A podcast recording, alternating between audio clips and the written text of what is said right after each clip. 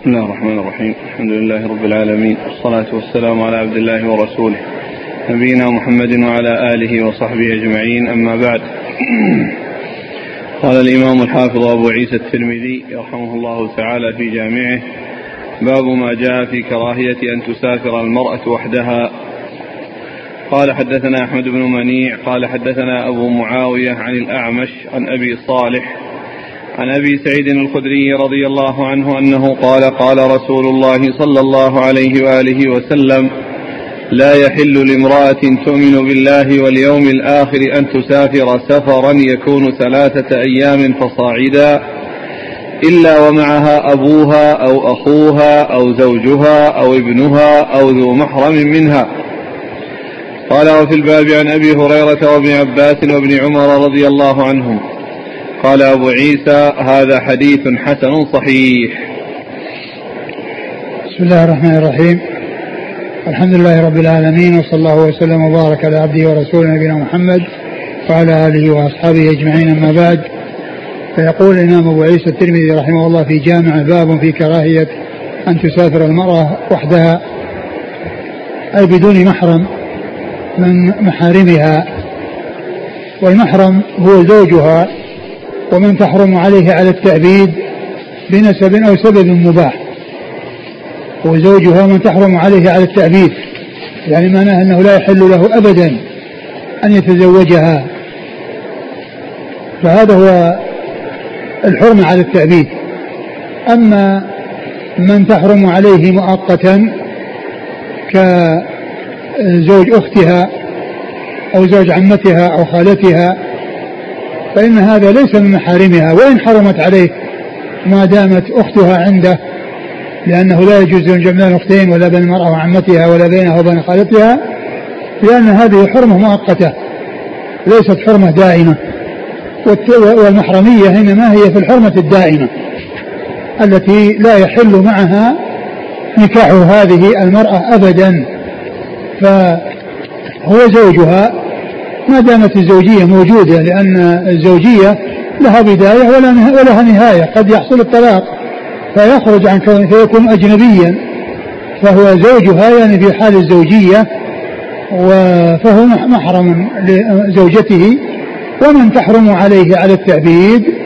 بنسب كأبيها وأخيها و يعني وعمها وخالها أو بسبب مباح مثل الرضاع أو مثل المصاهرة وما إلى ذلك مثل أم الزوجة ويعني زوجة الأب فإن هذه تحرم بأسباب أسباب مصاهرة وأسباب رضاع. ف ف قول المصنف يعني كراهية يعني تحريم الكراهية هي بمعنى التحريم عند المتقدمين وعند الترمذي وعند غيره عندما يطلقونها يريدون التحريم. أن تسافر المرأة وحدها يعني بدون محرم يعني معناه أنه ليس معها محرم.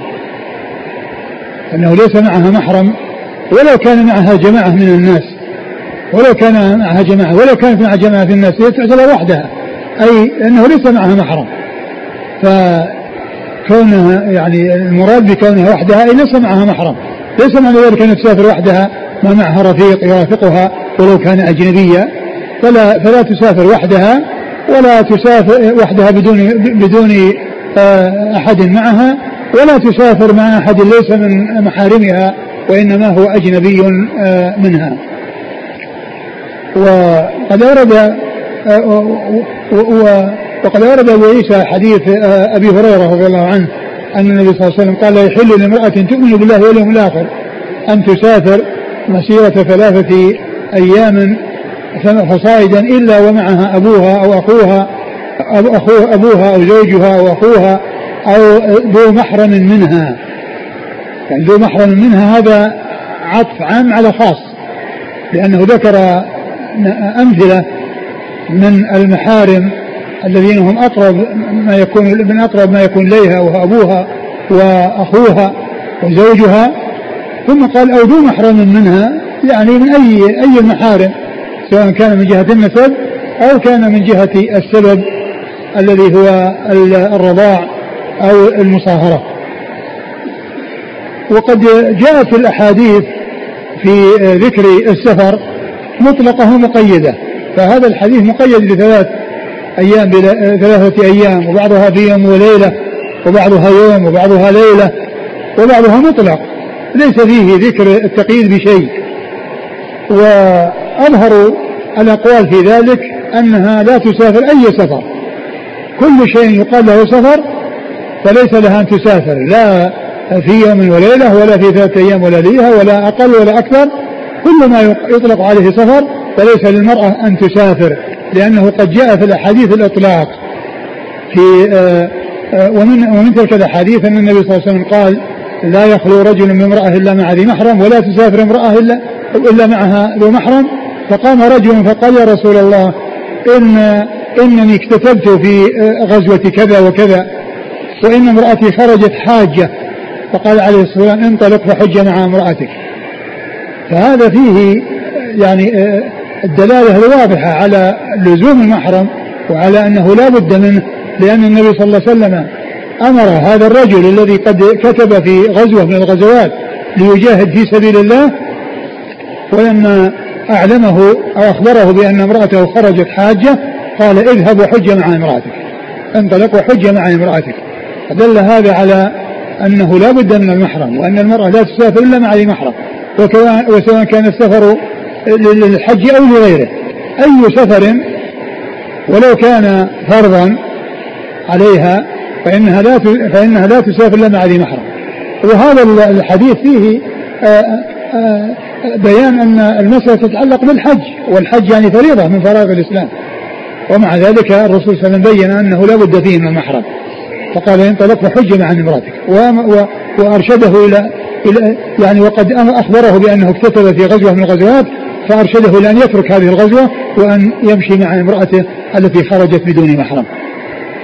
ف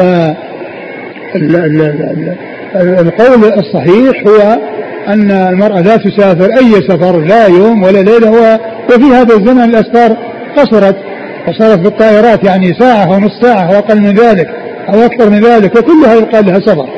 ولكن لا يجوز للمرأة أن تسافر أي سفر سواء بالطائرة أو بالسيارة أو بأي وسيلة من الوسائل إلا ومعها ذو محرم. كل سفر يعني آآ آه، آآ آه، تسافره المرأة يعني بأي وسيلة من الوسائل يعني آه، قرب أو بعد ما دام أنه سفر فإنه يتعين عليها ألا تسافر إلا ومعها ذو محرم. وقد بين عليه الصلاة والسلام في أول الحديث في قوله من كان, من لا يحل لامرأة تؤمن بالله واليوم الآخر. لا يحل لامرأة تؤمن بالله واليوم الآخر. هذا فيه بيان أن أن آه الإيمان ومقتضى الإيمان في المرأة ذكر يعني اثنين مما يعني من أصول الإيمان الستة وهي الإيمان بالله واليوم الآخر. أصل الإيمان بالستة أن تؤمن بالله وملائكته وكتبه ورسله واليوم الآخر وقد خير وشر وكثيرا ما يأتي في القرآن وفي السنة الجمع بين الإيمان بالله واليوم الآخر في باب الترغيب والترهيب. الإيمان بالله لأنه الأصل. وكل إيمان مع الإيمان بالله فهو تابع له. ولهذا لما ذكر الإيمان بالله قال أن تؤمن بالله وملائكته وكتبه ورسله كلها مضافة إلى الله عز وجل كلها مضافة إلى الله عز وجل كتب الله رسل الله ملائكة الله.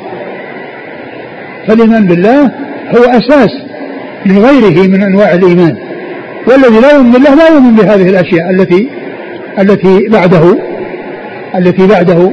فيأتي في القرآن والسنة الجمع بين الإيمان بالله واليوم الآخر وذلك للترغيب والترهيب.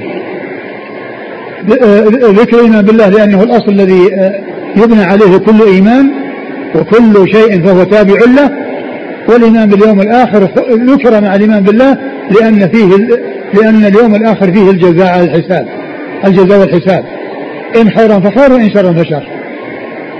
فالتذكير باليوم الآخر بالإيمان بالله باليوم الآخر مع الإيمان بالله تنبيها على آه على يوم القيامة وعلى الجزاء والحساب وأن الإنسان عليه أن يستعد لذلك اليوم فيمتثل المأمورات ليحصل الثواب وينتهي عن المنهيات ليحذر من العقاب.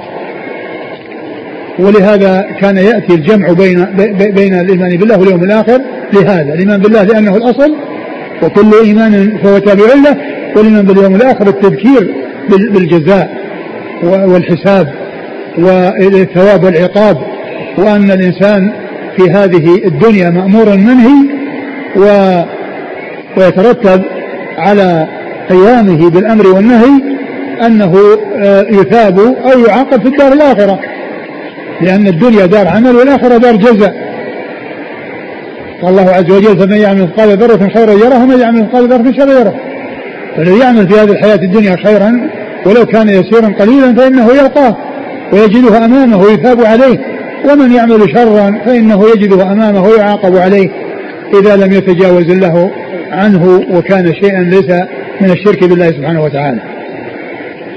ف وقد جاء في القرآن كما قلت يقول الله عز وجل يا أيها الذين آمنوا اطيعوا الله واطيعوا الرسول وأولي الأمر منكم. فإن تنازعتم في شيء فردوه إلى الله فردوه فردوه الله ورسوله إن كنتم تؤمنون بالله واليوم الآخر. ذكر الإيمان بالله واليوم الآخر. وقال عليه السلام من كان يؤمن بالله واليوم الآخر فليكرم جاره. ومن كان يؤمن بالله واليوم فليكرم غيره. ومن كان يؤمن بالله واليوم الآخر فليقل خيرا يصبر يعني فهي أحاديث يعني فيها الترغيب والترهيب. إما ترغيب في عمل ويحصل جزاءه في الدار الآخرة وإما ترهيب من عمل لئلا يحصل العقوبة عليه في الدار الآخرة. من كان يؤمن لا يحل لامرأة تؤمن بالله واليوم الآخر. تؤمن بالله واليوم الآخر. وذكر الإيمان بالله واليوم الآخر لأن المؤمن هو الذي يدفعه إيمانه إلى أن يطيع الله ويخشاه ويخاف من عقابه وأن يعني آه، آه، يحذر ذلك اليوم ويتقي ذلك اليوم. وكما قال يا أيها اتقوا الله ولتنظر نفس ما قدمت لغد فهو إن قدم خيرا وجده وإن قدم شرا وجده كما قال فمن يعمل مثقال ذرة خيرا يره ومن يعمل مثقال ذرة شرا يره وفي الحديث القدسي يا عبادي إنما هي أعمالكم أحصيها لكم ثم أوفيكم إياها فمن وجد خيرا فليحمد الله ومن وجد غير ذلك فلا يلومن الا نفسه. وعلى القول بأن الكفار مخاطبون بفروع الشريعة وهو القول الصحيح فإن ذكر المؤمن وإيمانه بالله واليوم الآخر لأنه نص عليه لأنه هو الذي يعتبر ويستسلم وينقاد. ولا يعني ذلك أن من لا يؤمن بالله والآخر غير مخاطب بفروع الشريعة. والكفار مخاطبون بالأصول ومخاطبون بالفروع. وهم يعاقبون على ترك الأصول وعلى ترك الفروع. والكفار يتفاوتون في النار.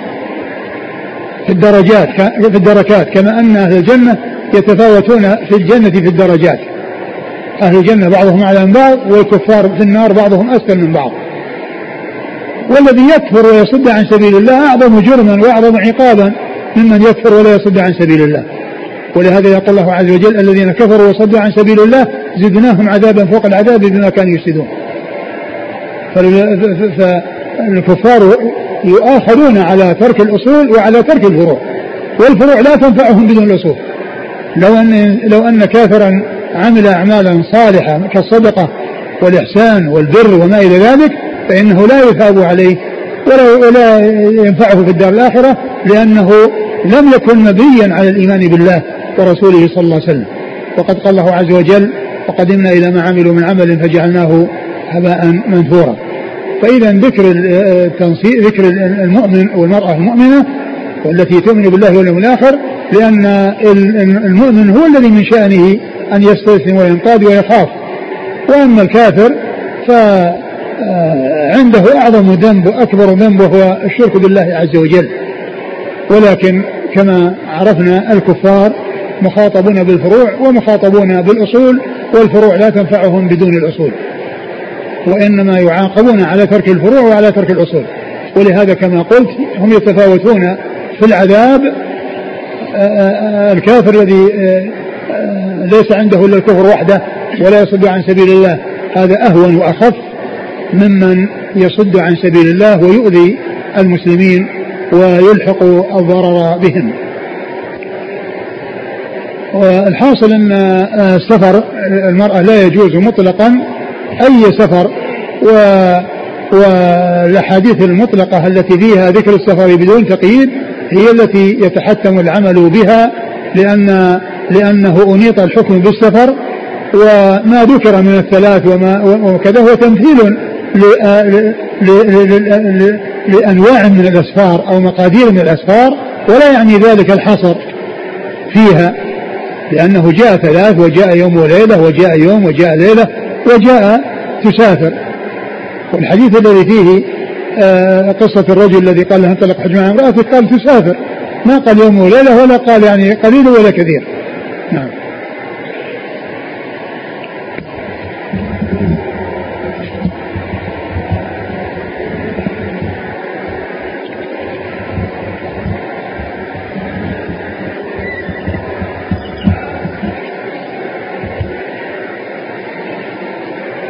قال حدثنا أحمد بن منيع. أحمد بن منيع ثقة أخرجه أصحاب كتب الستة. عن أبي معاوية. عن أبي معاوية محمد بن خازم الضرير الكوفي. ثقة أخرج له أصحاب كتب الستة. عن الأعمش. الأعمش سليمان بن مهران الكاهلي الكوفي ثقة أخرج له أصحاب كتب الستة. عن أبي صالح. عن أبي صالح ذكوان السمان ثقة أخرجه أصحاب كتب الستة. عن أبي سعيد الخدري. عن أبي سعيد الخدري سعد بن مالك بن سنان أحد السبعة المكثرين من حديث رسول الله صلى الله عليه وسلم. قال في الباب عن أبي هريرة. أبو هريرة عبد الرحمن بن صخر الدوسي أكثر الصحابة حديثا. وابن عباس. وابن عباس عبد الله بن عباس أحد العبادلة الأربعة واحد السبعة المكثرين من حديث رسول الله صلى الله عليه وسلم. وابن عمر. وابن عمر كذلك نعم. قال أبو عيسى هذا حديث حسن صحيح وروي عن النبي صلى الله عليه وسلم أنه قال لا تسافر المرأة مسيرة يوم وليلة إلا مع ذي محرم والعمل على هذا عند أهل العلم يكرهون للمرأة أن تسافر إلا مع ذي محرم واختلف أهل العلم في المرأة إذا كانت موسرة ولم يكن لها محرم. هل تحج؟ فقال بعض أهل العلم لا يجب عليها الحج لأن المحرم من السبيل لقول الله عز وجل من استطاع إليه سبيلا فقالوا إذا لم يكن لها محرم فلا تستطيع إليه سبيلا وهو قول سفيان الثوري وأهل الكوفة. وقال بعض أهل العلم إذا كان الطريق آمنا فإنها تخرج مع الناس في الحج وهو قول مالك والشافعي.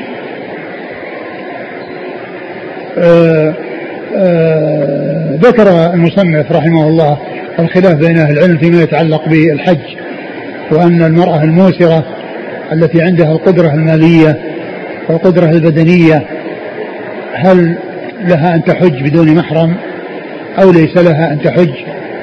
فذهب بعض أهل العلم إلى أنه ليس لها أن تحج إلا مع محرم. ولو كانت موسرة لأنها غير غير قادرة. مستطيعة السبيل ومن استطاعة السبيل وجود المحرم معها. وجود المحرم معها. فإذا كانت موسرة ولم آه، يوجد لها محرم فإنه لا يجب عليها الحج. ومما يدل على هذا القول الحديث الذي آه، أشرت إليه وهو قصة الرجل الذي قال إن إنه اكتتب في غزوة كذا لما سمع الرسول صلى الله عليه وسلم يقول لا تسافر امرأة إلا مع ذي محرم. فبين فذكر قال امرأتي خرجت حاجة وأنا اكتتبت اكتتبت في غزوة كذا وكذا قال انطلق فحج مع امرأتك. فدل هذا على أن الحج أو أن المحرم في الحج أنه لا بد منه. لأنه لو كان الأمر فيه يعني يعني سهولة أو أن الأمر لا بأس به لا أمره أن يستمر على ذهابه للغزوة التي آه، اكتتب فيها والتي سيذهب يجاهد في سبيل الله. والتي سيذهب يجاهد في سبيل الله فأرشده إلى أن يترك هذا الذي هو مكتتب فيه وأن يذهب مع امرأته. وبعض أهل العلم قال إنها إذا كانت في رفقة مأمونة فإنها تحج. ولكن القول الأول هو القول الصحيح الذي يدل عليه الدليل. قال رحمه الله حدثنا الحسن بن علي الخلال قال حدثنا بشر بن عمر قال حدثنا مالك بن أنس عن سعيد بن أبي سعيد عن أبيه عن أبي هريرة رضي الله عنه أنه قال قال رسول الله صلى الله عليه وآله وسلم لا تسافر امرأة مسيرة يوم وليلة إلا ومعها ذو محرم. قال أبو عيسى هذا حديث حسن صحيح. وهذا هو الذي أشار إليه في قوله روي عن النبي صلى الله عليه وسلم أنه قال أنه لا سافر مسيرة يوم وليلة. أورده بهذا مسندا عن أبي هريرة رضي الله عنه. لا تسافر امرأة مسيرة يوم وليلة إلا مع إلا مع ذي محرم. نعم. قال حدثنا الحسن بن علي الخلال. الحسن بن علي الخلال الحلواني ثقة أخرجه أصحاب كتب الستة إلا النسائي. عن بشر بن عمر. بشر بن عمر ثقة أخرجه أصحاب كتب الستة. عن مالك بن أنس. مالك بن أنس إمام دار الهجرة المحدث الفقيه أحد أصحاب المذاهب الأربعة المشهورة من مذاهب أهل السنة وحديثه أخرجه أصحاب كتب الستة. سعيد بن أبي سعيد. سعيد بن أبي سعيد المقبري وهو ثقة أخرجه أصحاب كتب الستة. عن أبيه أبي سعيد وهو ثقة أخرجه أصحاب كتب الستة. وأبو سعيد هذا يروي عن أبيه عن أبي عن عن أبي هريرة ويروي عن أبي هريرة بدون بدون واسطة أبيه. وهو يروي عن أبي هريرة بواسطة أبيه ويروي بدون واسطة. كل كل كل ذلك يعني صحيح وثابت. وهو ثقة وأبوه ثقة وكل منهما أخرج له أصحاب في الستة قال رحمه الله تعالى باب ما جاء في كراهية الدخول على على المغيبات. قال حدثنا قتيبة قال حدثنا الليث عن يزيد بن أبي حبيب عن أبي الخير عن عقبة بن عامر رضي الله عنه أن رسول الله صلى الله عليه وآله وسلم قال إياكم والدخول على النساء. فقال رجل من الأنصار يا رسول الله أفرأيت الحمو؟ قال الحمو الموت. قال وفي الباب عن عمر وجابر وعمرو بن العاص. قال أبو عيسى حديث عقبة بن عامر حديث حسن صحيح. وإنما معنى كراهية الدخول على النساء على نحو ما روي عن النبي صلى الله عليه وآله وسلم أنه قال لا يخلون رجل بامرأة إلا كان ثالثهما الشيطان. ومعنى قوله الحمو؟ يقال هو أخو الزوج كأنه كره له أن يخلو بها. ثم أورد أبو عيسى باب كراهية الدخول على المغيبات. يعني تحريم الدخول على المغيبات والمغيبات التي غاب عنهن أزواجهن غاب عنهن أزواجهن يعني غابوا عن البيوت وسواء كانوا في سفر أو في غير سفر. وسواء كانوا في سفر أو في غير سفر. المهم أن أزواجها ليست في البيوت. يعني فن الرجال لا يدخلون على النساء وهم الأجانب. من يعني ولو كانوا من ذوي القرابات وهم أجانب أما القرابات التي هي مثل أبو الزوج ويعني و وغيره من الأقارب اللي هم محارم فهذا آه، سائغ لأنه لأنه محرم والخلوة سائغة. و وإنما المقصود يعني في, الذي يمنع من الدخول من يكون أجنبيا مثل مثل أخ الزوج أو عم الزوج أو خال الزوج أو ما إلى ذلك ممن هو أجنبي من تلك المرأة. وذلك لأن لأن الخلوة مع يعني الاطمئنان في الدخول من ناحية أنه ليس بعيدا حتى يعني توجه إليه التهمة ويقال أنه دخل في بيت يعني ليس بينه وبينهم قرابة. آه القريب مظنة. يعني مظنة يعني يعني يقال انه دخل في بيت أخيه أو بيت ابن أخيه أو بيت يعني ابن أخته أو ما إلى ذلك. ف يعني يكون حصول الفساد وحصول الشر يعني أمكن من غير الشخص الذي ما له علاقة بالبيت. ولهذا يعني قال رأيت الحمو يا رسول الله؟ قال الحمو الموت. الحمو يعني القريب اللي هو غير يعني محرم. الموت يعني يترتب عليه يعني الفساد الشديد والفساد العريض والضرر الخطير. لأن لأن الشيطان إذا خلى رجل بامرأة يوقع الشيطان فيما بينهما فيقرب بعضهم بعض فيحصل الأمر الذي لا تحمد عاقبته. فلهذا كان الدخول على المغيبات مما حرم ومنع لما يترتب عليه من الفتنة ولا سيما من يكون قريبا من الزوج وهو ليس من المحارم. أما من كان من المحارم فإنه لا بأس. وبعض المحارم الذين يعني يكون فيه بعد ويعني مثل يعني يعني من الرضاعة إذا كان في محذور لا سيما إذا كان الفتنة ما أمنت فإنه لا يلزم. يعني الاتصال والدخول يعني بين كل من يكون آه، من مما يحصل فيه التحريم لأن آه، بعض القرابات لا سيما البعيدة مثل الرضاع والذي فيه بعد ولا سيما مع الشاب والشابة فإن الفتنة لا تؤمن ولهذا لا يحرص يعني لا يتهاون في في مثل هذه الأمور لأن الشيطان يجري من ابن آدم مجرى الدم. وقد ورد آه، أبو عيسى حديث عقبة بن عامر. حديث عقبة بن عامر رضي الله عنه قال إياكم والدخول على الدخول على المغيبات. على النساء. على النساء. المغيبات يعني التي غاب عنهن أزواجهن. يعني سواء كان يعني كانوا في سفر أو أو في غير سفر. يعني لأنه الأزواج ليسوا في البيت. ليسوا في البيت. نعم. إياكم والدخول على النساء. نعم. فقال رجل من الأنصار يا رسول الله أفرأيت الحمو؟ قال الحمو الموت. أفرأيت الحمو؟ يعني الذي هو قريب من أقرباء الزوج. قال الحمو الموت لأن لأنه هو الذي آه، آه، الناس يظنون يعني في السلامة للقرب والشيطان يوقع بين الرجل والمرأة آه، ما يوقع فيحصل محذور الذي لا تحمد عاقبته. نعم. قال حدثنا قتيبة. قتيبة بن سعيد ثقة أخرجه أصحاب كتب الستة. عن الليث. عن الليث بن سعد المصري ثقة أخرجه أصحاب كتب الستة. عن يزيد بن أبي حبيب. يزيد بن أبي حبيب ثقة أخرجه أصحاب كتب الستة. عن أبي الخير. عن أبي الخير مرفد بن عبد الله اليزني وهو ثقة أخرجه أصحاب كتب الستة. عن عقبة بن عامر عن عقبة بن عامر رضي الله عنه أخرجه أصحاب كتب الستة. قال وفي الباب عن عمر عمر بن الخطاب رضي الله عنه أمير المؤمنين وثاني الخلفاء الراشدين الهادي المهديين صاحب المناقب الجمة والفضائل الكثيرة وحديثه عند أصحاب كتب الستة. وجابر جابر بن عبد الله الأنصاري رضي الله تعالى عنهما أحد السبعة المكثرين من حديث رسول الله صلى الله عليه وسلم. وعمرو بن العاص عمرو بن العاص رضي الله عنه أخرج حديث أصحاب الكتب الستة.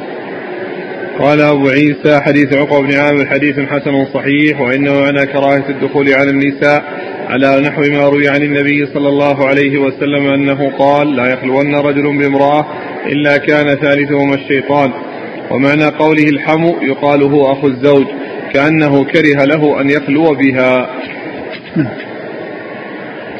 قال رحمه الله باب قال حدثنا نصر بن علي قال حدثنا عيسى بن يونس عن مجالد عن الشعبي عن جابر رضي الله عنه عن النبي صلى الله عليه وآله وسلم أنه قال لا تلجوا على المغيبات فإن الشيطان يجري من أحدكم مجرى الدم.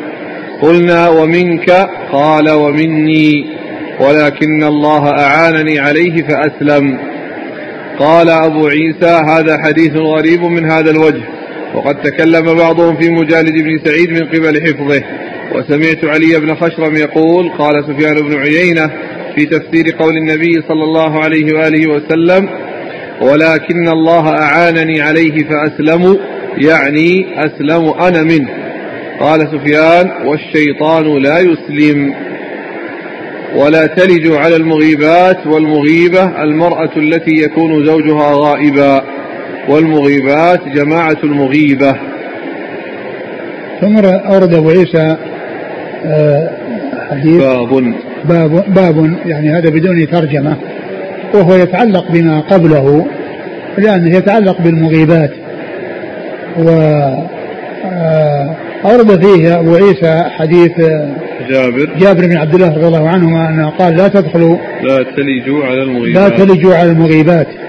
يعني لا تدخلوا البيوت على النساء اللاتي غاب أزواجهن عن البيوت وإنما تدخلون عليه علي عليهم إذا كانوا موجودين في البيوت لأن بذلك يزول المحذور حيث يكون صاحب البيت موجود.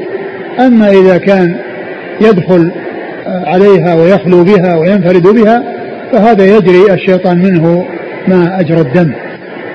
وفيه أن النبي قال فإن الشيطان يجري من ابن آدم مجرى الدم قالوا وأنت يا رسول الله؟ قال وأنا إلا أن الله أعانني عليه فأسلم.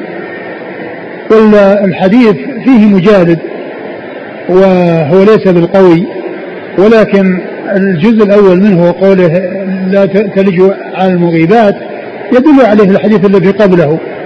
يدل عليه وهو بمعنى الحديث الذي قبله. وقوله فإن الشيطان يجري من ابن آدم مجرى الدم يعني ورد في حديث آخر في قصة آه، صفية بن سودة يعني لما جاءت تزوره وهو معتكف فقال إنها آه، صفية قال إنها صفية بنت حيي. قال آه، قال سبحانه قال إن الشيطان يجري من آدم مجرى الدم.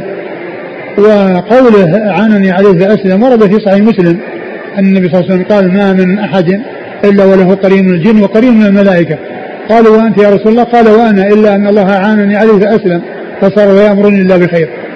إلا أن الله عانني عليه فأسلم فصار لا يأمرني إلا بخير. وأسلم جاءت أسلم وجاءت أسلم يعني أنه اهتدى وصار مسلما فصار لا يأمر لا يأمر نفسه إلا بخير. لا لا يحصل منه سوى الأمر بخير أي من هذا القرين الذي هو القرين من من الجن. والحديث في صحيح مسلم. وعلى أنه أسلم يعني فأنا أسلم منه لا يحصل منه ضرر. وعلى قول أسلم أي أنه اهتدى وصار مسلما فصار لا يأمر إلا إلا إلا بخير.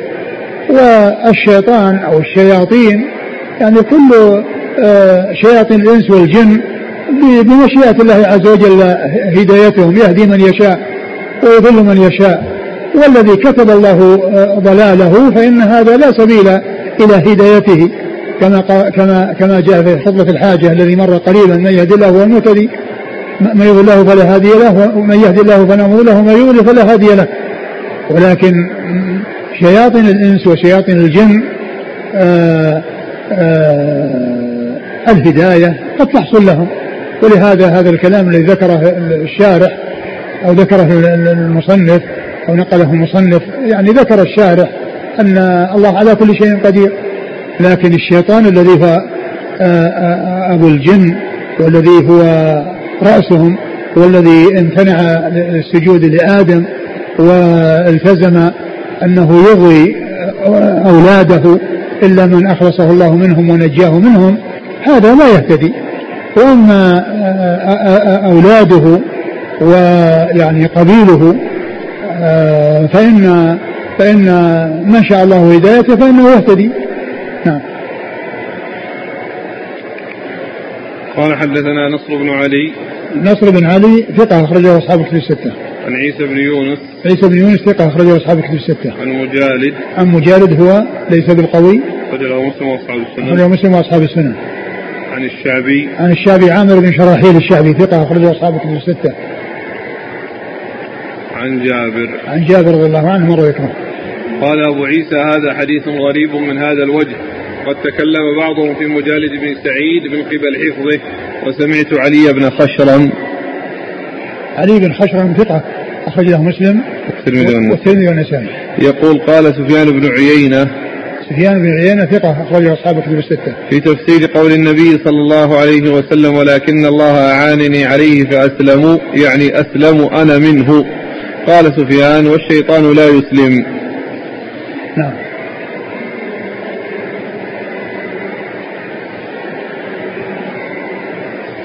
قوله ولا تلج على المغيبات والمغيبة المرأة التي يكون زوجها غائبا والمغيبات جماعة من المغيبة.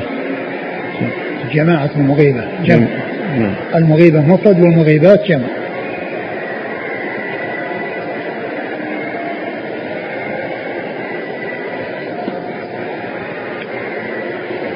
قال رحمه الله تعالى باب قال حدثنا محمد بن بشار قال حدثنا عمرو بن عاصم قال حدثنا همام عن قتادة عن مورق عن أبي الأحوص عن عبد الله رضي الله عنه عن النبي صلى الله عليه وآله وسلم أنه قال المرأة عورة فإذا خرجت استشرفها الشيطان قال أبو عيسى هذا حديث حسن غريب حديث جابر.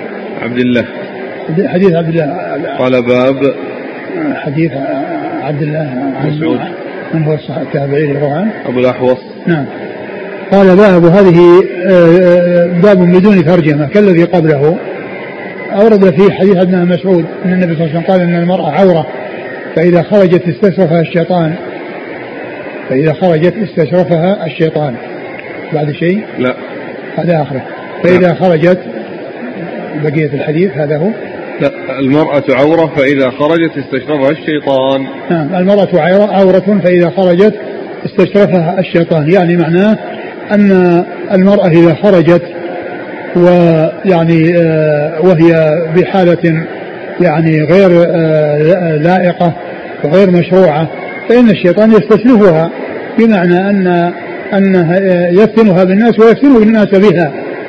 ويجعلهم يعني ينظرون إليها وهي تنظر إليهم لا سيما إذا كانت على آه، في تجمل في لباسها وفي ومتكشفة وكذلك أيضا أو متطيبة فإن الشيطان آه، آه، يجعلها تفتن تنفتن في الناس والناس ينفتنون بها وهي عورة ووصفها بأنها عورة يعني يدل على الحجاب المشروع. يدل على الحجاب وتغطية الوجه لأن لأن ستر ما هو عورة مطلوب. ستر ما هو عورة مطلوب والنبي صلى الله عليه وسلم قال إنها عورة وجمال المرأة في وجهها. فيعني على المرأة أن تغطي وجهها وهذا مما يستدل به. على كل مرة تغطي وجهها لأنها عورة وإخراجها وجهها لا سيما إذا كان فيه جمال فإن هذا لا شك فيه عظيم الفتنة. وعظيم الابتلاء للناس والناس يفتنون فيها فينظرون إليها ويترتب على ذلك الضرر آه، في آه، في هذه الآية التي تكون عليها. المرأة عورة فإذا خرجت استشرفها الشيطان. نعم. قال حدثنا محمد بن بشار. محمد بن بشار ملقب من دار ثقة أخرجه أصحاب كتب الستة. عن عن عمرو بن عاصم. عن عمرو بن عاصم وهو صدوق في حفظه شيء صدوق في حفظه شيء أخرج له أصحاب الكتب. أصحاب الكتب الستة. عن همام. عن همام بن يحيى العودي ثقة أخرجه أصحاب الكتب الستة. عن قتادة. عن قتادة من دعامة السدوسي البصري ثقة أخرجه أصحاب الكتب الستة. عن مورق. عن مورق وهو ثقة أخرجه أصحاب الكتب الستة. عن أبي الأحوص. عن أبي الأحوص وهو ثقة أخرج البخاري في المفرد ومسلم وأصحاب السنة. اسمه؟ عوف بن مالك. عوف بن مالك بن نضلة أخرجه البخاري في آه، الأدب المفرد ومسلم وأصحاب السنة. عن عبد الله. عن عبد الله بن مسعود الهذلي رضي الله عنه أخرج حديثه أصحاب الكتب الستة.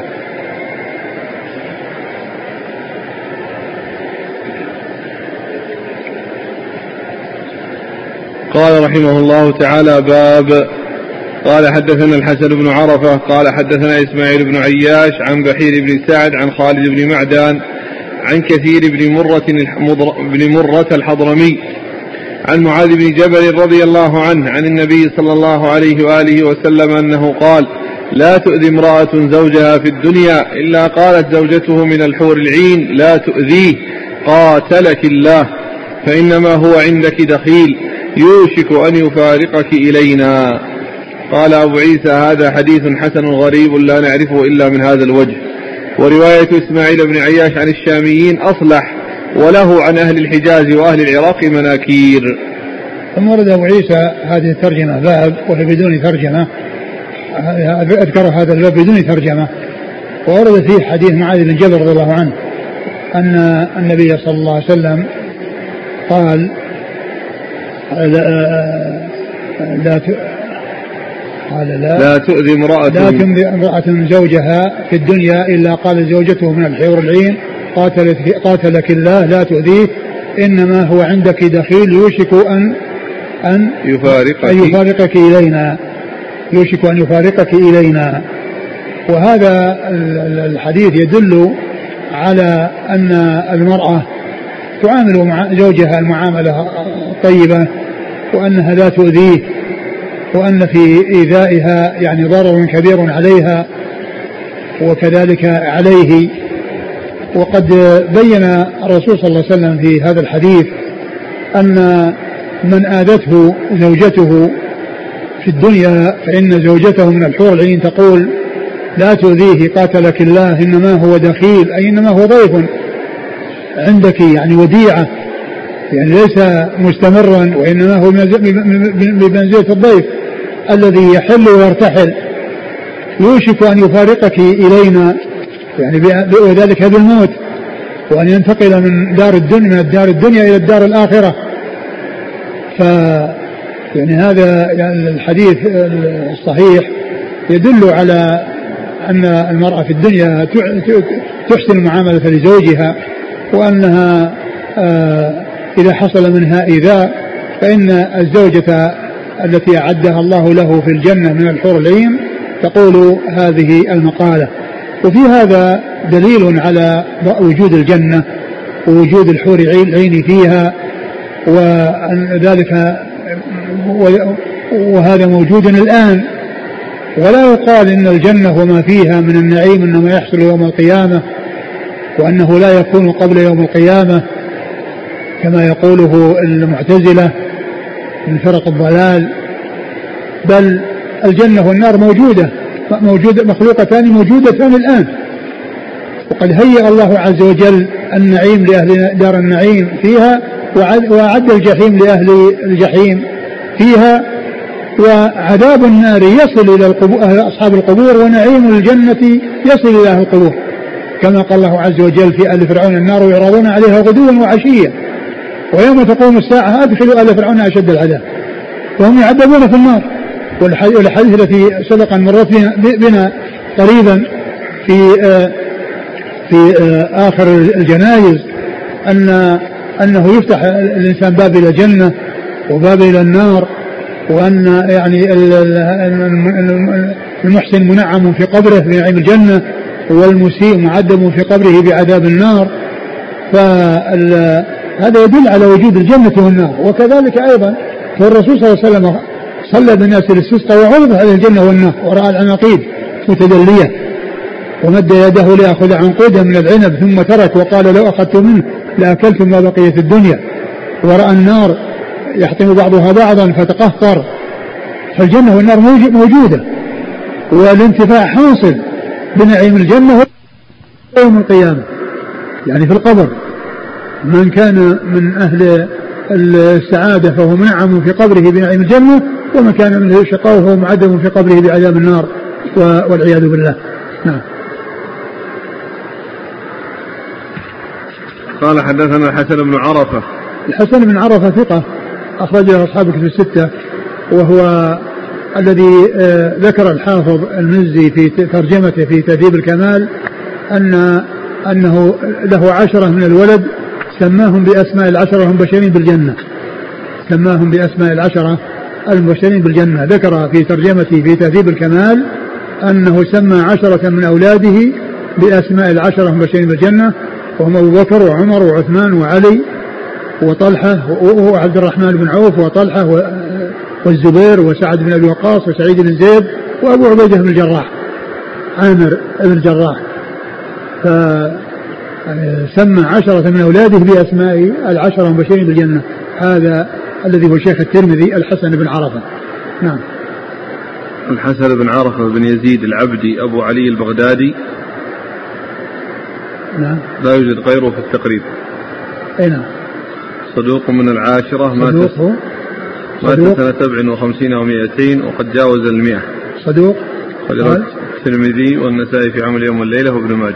آه صدوق. إيش قال؟ أخرجه الترمذي والنسائي في عمل يوم والليلة وابن ماجه. أخرجه الترمذي والنسائي في عمل يوم والليلة و وابن ماجه. وابن ماجه. ما ما خرج أصحاب الكتب نعم. عن إسماعيل بن عياش. إسماعيل بن عياش هو آه ثقة. صدوق. صدوق في روايته عن أهل عن أهل الشام. ومخلط في روايته عن غيرهم وهذا من رواية عن أهل الشام لأن بحير بن سعد من أهل الشام. وأخرج حديثه البخاري في رفع اليدين وأصحاب السنن البخاري في رفع اليدين وأصحاب السنن عن بحير بن سعد. عن بحير بن سعد وهو ثقة البخاري المفرد وأصحاب السنن. ثقة أخرجه البخاري في المفرد وأصحاب السنن. عن خالد بن معدان. وخالد بن معدان. ثقة أخرج أصحاب الكتب. ثقة أخرج أصحاب الكتب الستة. عن كثير بن مرة. كثير مرة. البخاري جزء القراءة وأصحاب السنن ثقة ثقة نعم أخرجه البخاري جزء القراءة وأصحاب السنن وأصحاب السنن عن معاذ بن جبل عن معاذ بن جبل رضي الله تعالى عنه أخرج حديثه وأصحاب الكتب الستة وبحير بن سعد من أهل الشام قال رحمه الله تعالى كتاب الطلاق واللعان عن رسول الله صلى الله عليه وآله وسلم. قال باب ما جاء في طلاق السنة. قال حدثنا قتيبة قال حدثنا حماد بن زيد عن أيوب عن محمد بن سيرين عن يونس بن جبير أنه قال سألت ابن عمر رضي الله عنهما عن رجل طلق امرأته وهي حائض فقال هل تعرف عبد الله بن عمر؟ فإنه طلق امرأته وهي حائض. فسأل عمر النبي صلى الله عليه وآله وسلم فأمره أن يراجعها. قال قلت فيعتد بتلك التطليقة؟ قال فمه؟ أرأيت إن عجز واستحمق أو استحمق؟ استحمق. أرأيت إن عجز واستحمق. أرأيت إن عجز واستحمق؟ نعم. حديث آخر. انتهى. نعم. آه، أورد أبو عيسى كتاب الطلاق واللعان. كتاب الطلاق واللعان. آه الطلاق آه هو الذي تحصل به الفرقة في الحياة يعني من بين الزوجين حيث يطلق الزوج. واللعان تحصل به الفرقة المؤبدة وهي ما إذا اتهم الرجل زوجته بالزنا وحملت ونفى ذلك الولد فإنه يجرى اللعان بينهما على ما ذكره الله في سورة النور بأن يشهد أربع شهادات بالله إنه لمن الصادقين والخامسة أن لعنة الله عليه إن كان من الكاذبين. ثم المرأة يعني إذا حصل منه الشهادة هذه الشهادة واللعن لنفسه في آخرها تشهد أربع شهادات بالله إنه من الكاذبين والخامسة أن غضب الله عليه إن كان من الصادقين. ثم يفرق بينهما ولا تحل له أبدا. يفرق بينهما ولا تحل له أبدا. و والطلاق هو حل الوثاق في اللغة هو حل الوثاق. يعني الشيء الموثق يحل فيعني ينطلق. بدل ما كان موثق. وفي الشرع هو حل عقدة النكاح. حل عقدة النكاح. حل عقد الزواج بالطلاق. وهذا من الأمثلة التي فيها أن المعاني الشرعية تعتبر أجزاء من من المعاني اللغوية. المعاني اللغوية واسعة والمعاني الشرعية تعتبر جزئية من الجزئيات. فالطلاق اللغوي حل عقد حل الوثاق الشيء الموثق. وهذا حل عقدة النكاح لأن النكاح عقد موثق وحل بالطلاق. حل بالطلاق. فحل عقدة النكاح جزء من جزئيات المعنى العام اللغوي الذي هو حل الوثاق. وهذا يكون في أمور كثيرة مثل الصيام. الصيام في اللغة الإمساك أي إمساك؟ إمساك عن الأكل إمساك عن الكلام كله قال الصيام لغة. ولكنه في الشرع إمساك مخصوص والإمساك عن الأكل والشرب وسائر المفطرات من طلوع الفجر إلى غروب الشمس هذا هو الصيام الشرعي. والصيام اللغوي الإمساك أي إمساك؟ وهو في الشرع مخصوص إمساك مخصوص نوع من أنواع الإمساك العام. والحج لغة وقصد أي قصد؟ وفي الشرع قصد البيت الحرام لأداء أعمال مخصوصة. أي قصد الحج لغة أي قصد. كل حج يقال له كل حج يقال له قصد. لكن الحج الشرعي هو قصد مخصوص وهو قصد مكة لأداء أعمال وكذلك العمرة. العمرة لغة الزيارة. أي زيارة؟ وفي الاصطلاح هي زيارة الكعبة. للطواف فيها والسعي بين الصفا والمروة والتحلل من ذلك. فالمعاني الشرعية كثيرا ما تكون جزئيات من جزئيات المعاني اللغوية. آه واللعان عرفنا أنه شهادات يعني آه، مغلظة يعني آه، معها معها لعن لعن الملاعن نفسه و وقد أورد أبو عيسى أول باب في هذا وهو باب طلاق السنة. باب طلاق السنة. وهو الذي يعني يكون وفقا للسنة. والمراد بطلاق السنة أن يطلق الإنسان زوجته في طهر لم يجامعها فيه طلقة واحدة ويتركها حتى تنتهي عدتها أو يراجعها يعني آه، رغبة فيها لا إضرارا يعني لها. بأن يطلق ثم يراجع ثم يطلق من أجل الإضرار وإنما آه، آه، يطلقها طلقة واحدة في طهر لم يجمعها فيه. فلا يطلقها يعني وهي حائض ولا يطلقها في طهر جامعها فيه ولا يطلقها ثلاثا وإنما يطلقها طلقة واحدة. إذا أراد تطليق لها طلق السنة طلقة واحدة.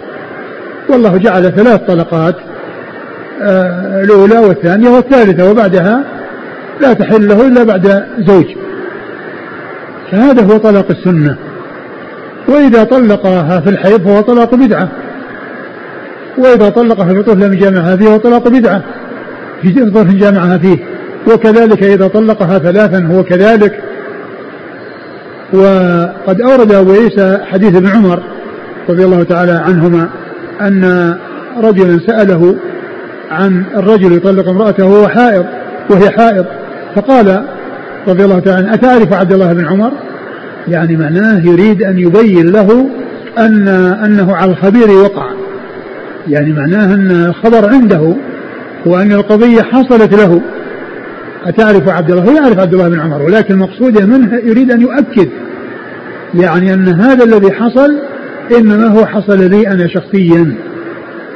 فليس ينقله عن أحد والقصة وقعت لأحد غيره وإنما وقعت له معناه أن عنده العلم اليقين فيها وأن عنده العلم المحقق فيها لأن هذا شيء وقع له. ومعلوم أن ما وقع, وقع له الشيء أمكن في معرفته من غيره.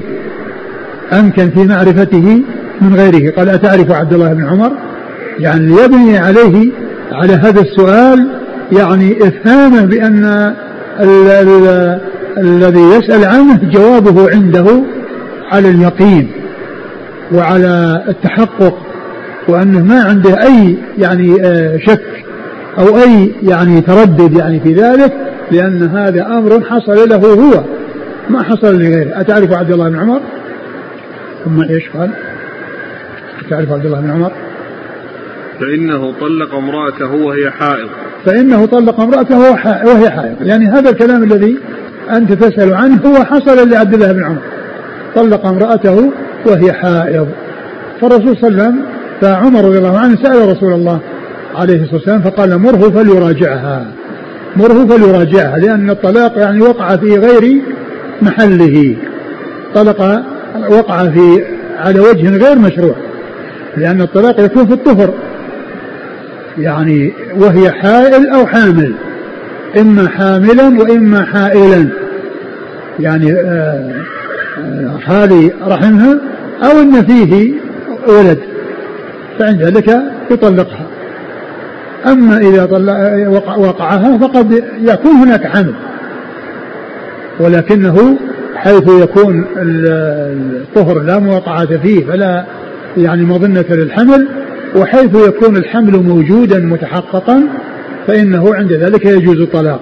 يجوز طلاق الحامل ويجوز طلاق الحائل. الحائل التي ليس في بطنها شيء والحامل التي في بطنها ولد. قال مره فليراجعها. الحديث. عن يونس بن جبير قال سألت ابن عمر عن رجل طلق امرأته وهي حائض فقال هل تعرف عبد الله بن عمر؟ فإنه طلق امرأته وهي حائض فسأل عمر النبي صلى الله عليه وسلم فأمره أن يراجعها. فأمره أن يراجعها. يعني معناه أنه يرجعها يعني برجعة والطلاق قد وقع ومحسوبة عليه تلك الطلقة ثم يعني آه، يتركها حتى تطهر. ويحصل لها يعني العدة التي آه، شرع الله. ثم بعد ذلك إن بدا له أن يبقيها يعني يسترجعها قبل خروجها من العدة وإن أراد أن يخلي سبيلها ويتركها فإنه تخرج من عدتها. ثم بعد ذلك آه، تتزوج كيف شاءت. وهو أيضا إذا أراد أن يتزوج يعتبر خطيبا من الخطاب إذا خرجت من العدة. وفي وما دامت في العدة فله مراجعتها. ولكن تلك الطلقة التي حصلت في الحيض هي محسوبة عليه ومعدودة. نعم. قال قلت فيعتد بتلك التطليقة. قال فمه. أرأيت إن عجز واستحمق؟ قال فيعتد بتلك التطليقة. يعني هل تحسب؟ قال أرأيت إن عجز واستحمق؟ يعني فسرت بعدة تفسيرات. ويعني و والمقصود من ذلك أنها تعتبر وأن تلك الطلقة التطليقة معتبرة إن, إن عجز واستحمق وخرجت من العدة فإنها تكون فإنها تكون قد طلقت وحصل الطلاق ويعني بانت منه بهذه الطلقة. نعم. قال حدثنا قتيبة قتيبة مر ذكره عن حماد بن زيد. حماد بن زيد بن درهم ثقة أخرجه أصحاب كتب الستة. عن أيوب. عن أيوب بن أبي تميم السختياني ثقة أخرجه أصحاب كتب الستة. عن محمد بن سيرين. محمد بن سيرين ثقة أخرجه أصحاب كتب الستة. عن يونس بن جبير. عن يونس بن جبير ثقة أخرجه أصحاب كتب الستة. عن ابن عمر. عن ابن عمر عبد الله بن عمر رضي الله عنهما مر ذكره عن عمر. عن عمر بن الخطاب رضي الله تعالى عنه وقد مر ذكره قال حدثنا هناد قال حدثنا وكيع عن سفيان عن محمد بن عبد الرحمن مولى آل طلحة عن سالم عن أبيه رضي الله عنه أنه طلق امرأته في الحيض فسأل عمر النبي صلى الله عليه وسلم فقال مره فليراجعها ثم ليطلقها طاهرا أو حاملا. ثم ورد حديث ابن عمر من طريق أخرى وفيه ما في الرواية السابقة من أنه يطلقها أنه يرجعها ثم يطلقها وهي حامل أو حائل. وهي حامل أو حائل. يعني ليس في بطنها ولد أو في بطنها ولد. نعم. قال حدثنا هناد. هناد بن السري ثقة أخرجه البخاري في خلق أفعال العباد ومسلم وأصحاب السنة. عن وكيع. وكيع بن الجراح الرؤاسي الكوفي ثقة أخرجه أصحاب الكتب الستة. عن سفيان.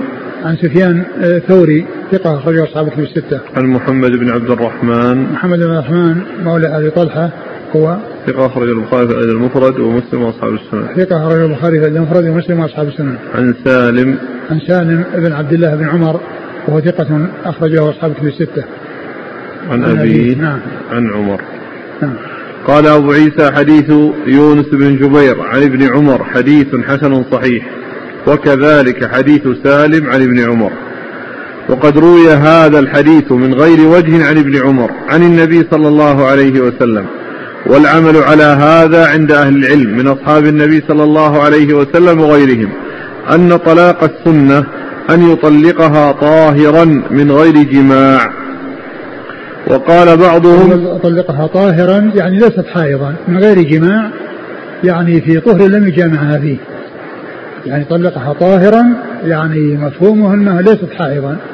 من غير جماع يعني ذلك الطهر أيضا لا جماع فيه. نعم. وقال بعضهم إن طلقها ثلاثا وهي طاهر فإنه يكون للسنة أيضا. يعني بعض أهل العلم قال أن أن له أن يطلقها ثلاثا ويكون سنة. ولكن يعني بعضهم قال انها ليس إن هذه ليس من السنة، السنة أن يطلقها طلقة واحدة. نعم. وهذه الطلقات الثلاث يعني مرادهم صيغة معينة أو على ما اختلفوا اختلفوا عليه؟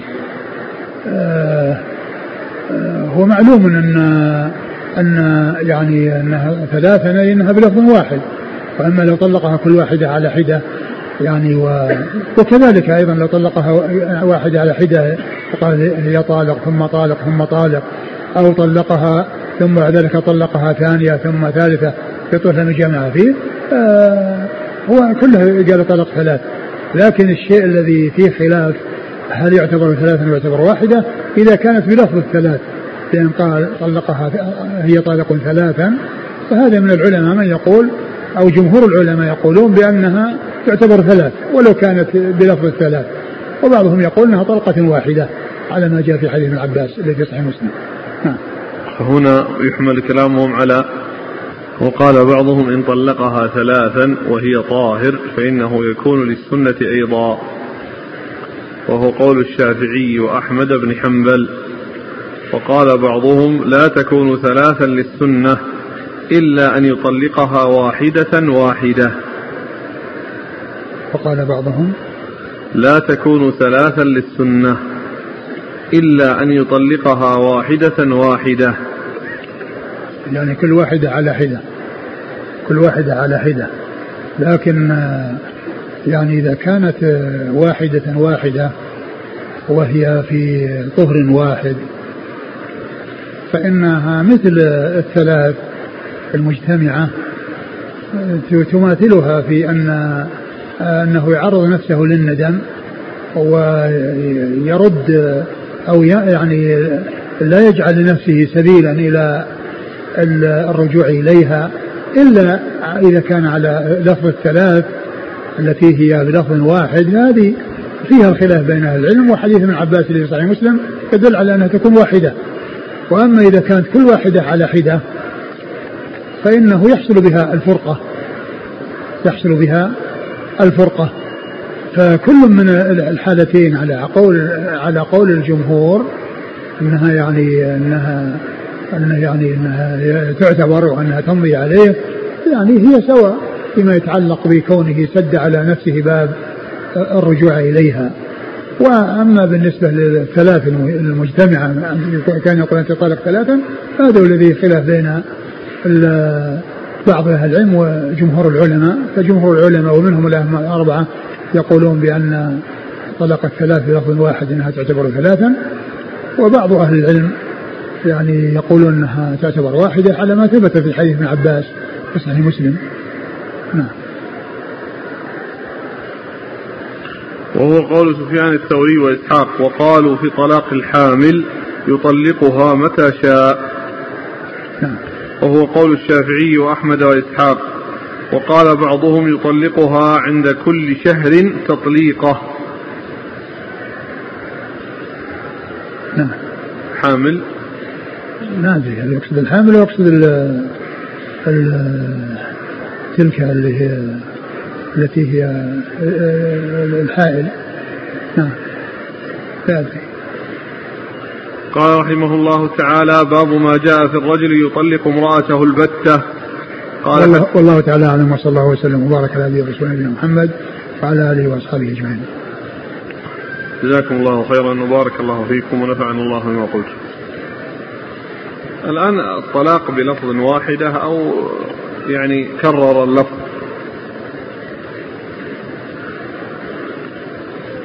وش ترى الفرق بينه؟ فليس هو كله طلاق بدعي؟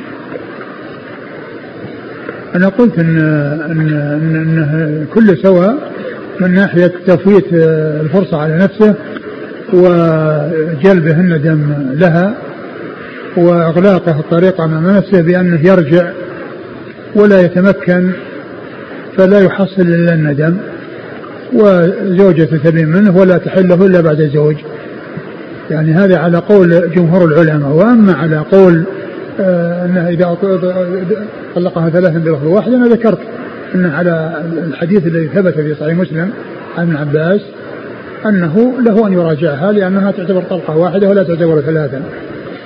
يعني أحسن الله إليك يعني اختلفوا في الطلاق بلفظ واحد ثلاث بلفظ واحد. هل حصل الخلاف في الطلاق ثلاثا مكررة؟ يعني أنت طالق أنت طالق أنت طالق نعم. نعم. يعني هذه آه، يعني إذا كان أنت طالق طالق طالق يعني بعض العلم يقول إن إن إنها تعتبر إذا إذا كان يقصد أن أن الباقي تأكيد للأول فتعتبر واحدة. وإن كان يريد الإنشاء وأن كل واحدة مستقلة فهو على حسب إرادته أو على على ما أراد. فبعض أهل العلم يقول أن أنها تعتبر ثلاثا. يعني إذا صار الخلاف في كل المسألتين سواء قال أنت طالق نعم نعم فيها خلاف نعم. أنت طالق طالق طالق. نعم. إحنا عندنا سؤال لكن هنا لكن لكن يعني يعني تلك يعني في آه، كونها مفرقة ويكون يعني بينها مسافة يعني هذا لا شك إنه يعني آه، وإن كان في طهر واحد يعتبر ثلاثة كل واحدة مستقلة فيكون فيها آه، الفراق ولكن إذا كان يعني كررت في لفظ واحد. يعني هذا هو الذي فيه الخلاف بين أهل يعني لو قال لها اليوم أنت طالق وغدا قال أنت طالق وهي لا زالت في الطهر. هذه كل واحدة هذه كل واحدة كل واحدة مستقلة. وكلها يسمى كل واحدة مستقلة.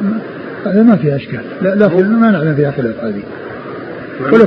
كلها كان في طهر واحد. لكنه طلاق بدعي. نعم. طلاق بدعي. هو هو هو بدعي نعم لأنه هو نفسه يعني سيجلب على نفسه الندم.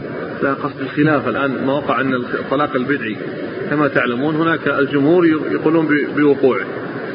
هناك من خالف فقال هو طلاق بدعة لا لا يقع. لا لا يقع. أقول هذا يقع. بل يعني كما هو الجمهور يعني يرون أن كلمة ثلاثا مع بعض تقع. بلفظ واحد. ما هو أنت طالق على حدة وأنت طالق على حدة وأنت طالق على حدة. هذا يعني يعني كونه يعني أنه لا يقع ما ما أعرف يعني هل يقول به أحد؟ أنه لا يقع.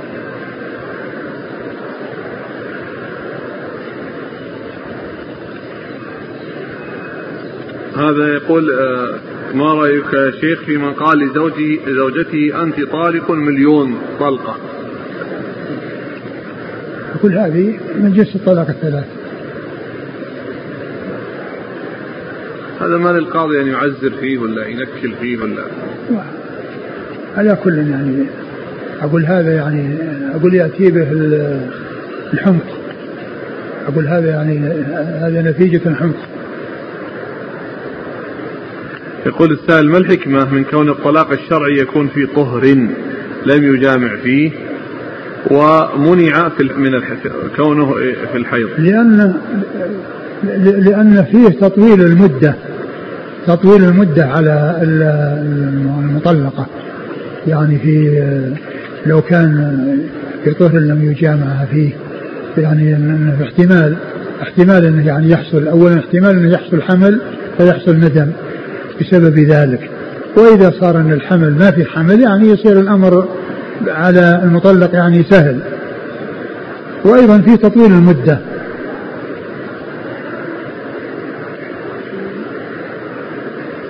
يقول معلوم أن الطلاق ما يقع إلا غالبا إلا عن غضب. فكيف يطلق الإنسان في حال الطهر وهو لا يدري؟ وإنما غضب وطلقها. لا يستطيع أن ينتظر. وعلى كل يقع الطلاق. أقول الطلاق يقع ولكنه يأثم.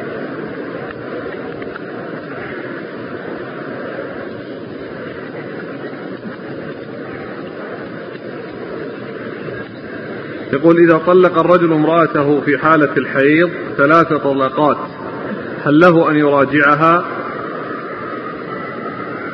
على القول على قول الذي دل عليه حديث ابن عباس له أن يراجعها يعني وعلى قول الجمهور ليس له أن يراجعها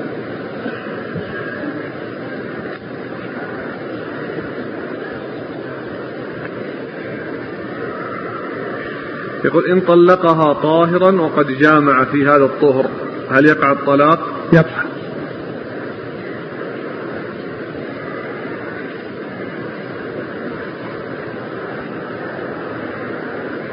يقول إذا كانت حاملا هل يجوز أن يطلقها في طهر جامعها فيه؟ أقول أصلا هي في طهر أقول يعني الحامل أقول هي, هي يعني ما تحسب لها الحيض يعني عدتها وضع الحمل وليس وليس الحيض وليس الحيض. والحامل ما تحيض.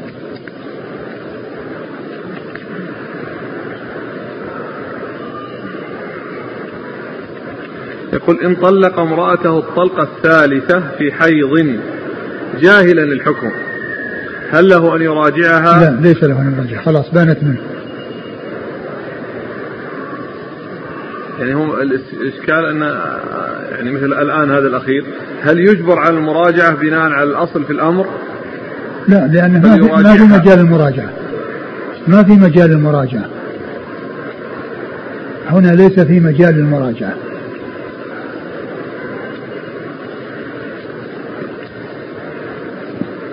جاء في الحديث يوشك أن تخرج الضعينة من الحيرة تأم البيت لا جوار معها. هل يدل على عدم اشتراط المحرم في الحج؟ النص الواضح في أن أنه لا تسافر المرأة إلا مع المحرم هو اللي يعول عليه. وأما إخبار عن واقع والواقع غير الوقوع غير الجواز. الوقوع شيء والجواز شيء. جزاكم الله خيرا وبارك الله فيكم ونفعنا الله.